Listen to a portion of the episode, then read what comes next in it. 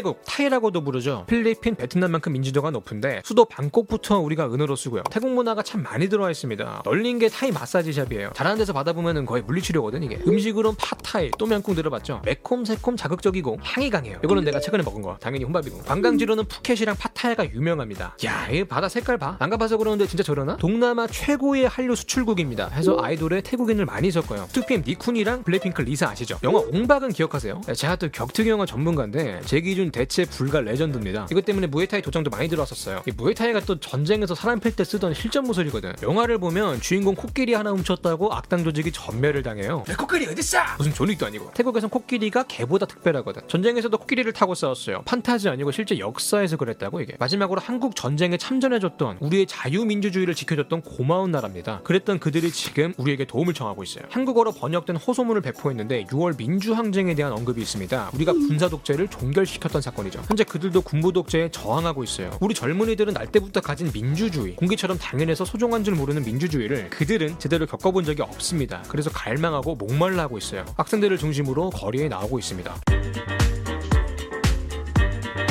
자, 학생들이 왜 시위를 할까요? 공부하기 싫은 빨갱이 새끼들이라서 이유는 간단해요. 이렇게는 못 살겠으니까. 진짜 이거는 아니니까. 일단 경제, 빈부격차가 미쳤어요. 상위 1%가 소득의 67%를 해먹습니다. 태국 여행 가면 물가 싸니까 신나죠? 그거 다 인건비 후려쳐서 그래요. 평범한 노동자들의 월 소득이 대충 40만 원대랍니다. 근근히 사는 서민 경제예요. 부자들이 제일 혐오하는 게 뭐야? 세금이죠. 그 중에서도 상속세가 보통 일본이 최대 55%, 한국 50%, 미국은 45%를 뜯어내고 있는데 물려받은 재산의 절반은 나라에 뱉어야 돼. 최대 력원도 이거 아까워서 편법 상속하다가 맨들맨들해질 때까지 갈렸거든요. 다 내고 나면 경영권 방어가 안 되니까. 근데 태국은 최근까지 상속세나 그 비스무리한 개념 자체가 없었다고 닥달을 해가지고 만들긴 했는데 그것도 5%밖에 안 돼요. 얼마나 세기죠? 이게 진짜 부자 천국이지. 부의 재분배가 거의 안 되고 있습니다. 낙수효과에 낙자만 입 밖으로 꺼내는 순간 와인잔으로다가 정수리 턱 깨지는 동네예요. 부자는 망해도 3대가 간다 그러잖아. 여기는 그냥 아예 안 망해. 당연히 가난의 대물림은 심하고요. 자 경제는 빈부 격차고 그러면 정치는 어떠냐? 부정부패야. 2018년 부패 인식 지수가 100점 만점 중에 36점이래요. 한국 근대사에서 쿠데타로 정권을 잡은 군부가 박정희랑 전두환 두 가지 케이스가 있는데 태국은 이거를 19번이나 겪었어요. 심지어 현재 진행형이야. 아, 지금 2020년이거든? 군사 독재. 이거 말 됩니까? 군인들이 국방을 하는 사람들이지 정치 분야 전문가들이 아니잖아요. 오죽하면 코너에 몰릴 때마다 탱크 시동부터 걸겠어요. 계엄령이 뭐 필살기야. 이런 군부가 재벌 귀족과 연대하면서 정경 유착이 아주 끈끈합니다. 그러면 어떻게 2020년이 되도록 여직 군인들이 정치를 해먹고 있냐? 왜 진지게 이걸 끝내지 못했냐? 바로 국왕 때문이에요. 역사적으로 태국인들은 국왕을 애정 했습니다. 그런 국왕이 군정의 정통성을 인정해줘요. 왕실과 군부가 서로 건드리지 않는 선에서 각자의 안위만 챙기고 있는 매너 관계예요. 국민이 왕실을 지지하고 왕실이 군부를 인정하고 군부가 재벌과 결탁하는 연결고리가 완성되면서 이 체제가 쉽게 전복되지 않았다는 거죠. 결국 모든 건 국민의 지지가 있었기에 가능했다는 건데 최근에 이 고리가 깨지기 시작한 것도 역시 국민들의 지지가 분열됐기 때문입니다. 자, 왜 분열됐냐? 태국도 세대 교체라는 게 될 거 아니야. 학생들이 학교에 나가면서 자꾸 똑똑해져. 국왕을 맹목적으로 존경하지 않게 됐고 오히려 그 어두운 면을 의심하게 돼요. 슬금슬금 들고 일어나기 시작한 거죠. 문제는 여기서 어른들이랑 부딪히는데 어른들은 국왕이라 그러면 일단 좋아 죽거든. 진보적인 학생들과 보수적인 어른들로 분열돼서 힘이 하나로 모이지 못하고 있어요. 우리가 민주화 운동을 할 때는 어른들이 학생을 도와줬는데 여기는 반대하는 어른들이 많아. 우리 때보다 싸움이 많이 불리해. 그래서 SNS 홍보에 많이 의지하는 거고. 그러면 태국 어른들은 싹 다 꼰대 틀딱이라 국왕한테 맹목적으로 충성할까요? 이것도 역사적으로 다 이유가 있어요. 우리한테 조선 왕조가 있었듯이 현재 태국은 짜끄리 왕조 시대입니다. 역사적으로 실정을 했던 시기도 있고 지금 새로 즉위한 국왕도 개차반이라 밥상 뒤집기를 하고 있는 건데 대체로 국정 운영을 잘 드라이브 해온 왕조예요. 우리가 더러운 일제의 식민 지배를 받았었죠. 마찬가지로 동남아 국가들도 서양 것들한테 땅 따먹기를 당하면서 국토를 유린당한 바 있습니다. 이때 유일하게 식민 지배를 막은 게 태국이에요. 공산주의에 나라 먹힐 뻔했던 위기도 넘겼고요. 이런 공로를 인정받은 게 짜끄리 왕조예요. 특히 바로 직전 국왕인 푸미폰 국왕이 민생을 돌보면서 국정 운영을 잘했습니다. 국민들이 열렬하게 지지하고 존경했어요. 살아있는 부처라고 거의 신격화까지 돼 있어요. 이거를 직접 보고 겪은 태국의 어른들은 왕실 전체에 충성을 다할 수밖에 없는 거지. 문제는 그 아들인 새로운 국왕이 개병신 새끼고 젊은이들은 과거 왕실의 공보다는 현재의 과를 더 체감한다는 겁니다. 자, 새로운 국왕 와치랄롱꼰 왕자님 소리 들을 때부터 유명했어요. 사생활 방탕하고 사치스럽고 성격까지 괴팍했거든. 이혼만 세 번 했어요. 100년 동안 사라졌던 후궁까지 부활시켰습니다. 첩을 들이는 거지. 길 있는 개 생일 축하 파티를 하는데 자기 부인을 T팬티만 입혀놔요. 왕비 될 사람이 사람들 다 보는데 젖가슴 까고 멍멍이 새끼 시중을 든다고. 개 위에 사람이 있어도 욕먹는 시대에 사람 위에 개가 있는 게 말이 되냐고. 코로나로 국민보건이랑 경제는 개판이 났는데 지 혼자 살겠다고 독일에 놀러 나갔어요. 국왕 소리 듣는 사람으로서 갖춰야 할 최소한의 덕망이라는 게 없는 양반입니다. 왕실의 진짜 문제는 우상화예요. 나라 곳곳에 국왕 사진이 따닥따닥 붙어 있는데 지나가다 보면 여기에 절을 합니다. 우리나라 윗동네 김씨일가 보는 것 같아. 영화관에서 국왕 찬가가 나오면 기립을 해야 돼요. 우리도 군사 정권 시절에 국기 게양식 하면 하던 거 다 멈추고 경례했었거든. 제일 큰 문제는 언론 탄압입니다. 국왕을 모독하면 최고 15년형을 받아요. 아동 성폭행범 조두순이가 12년형이거든요. 이게 맞는 건가?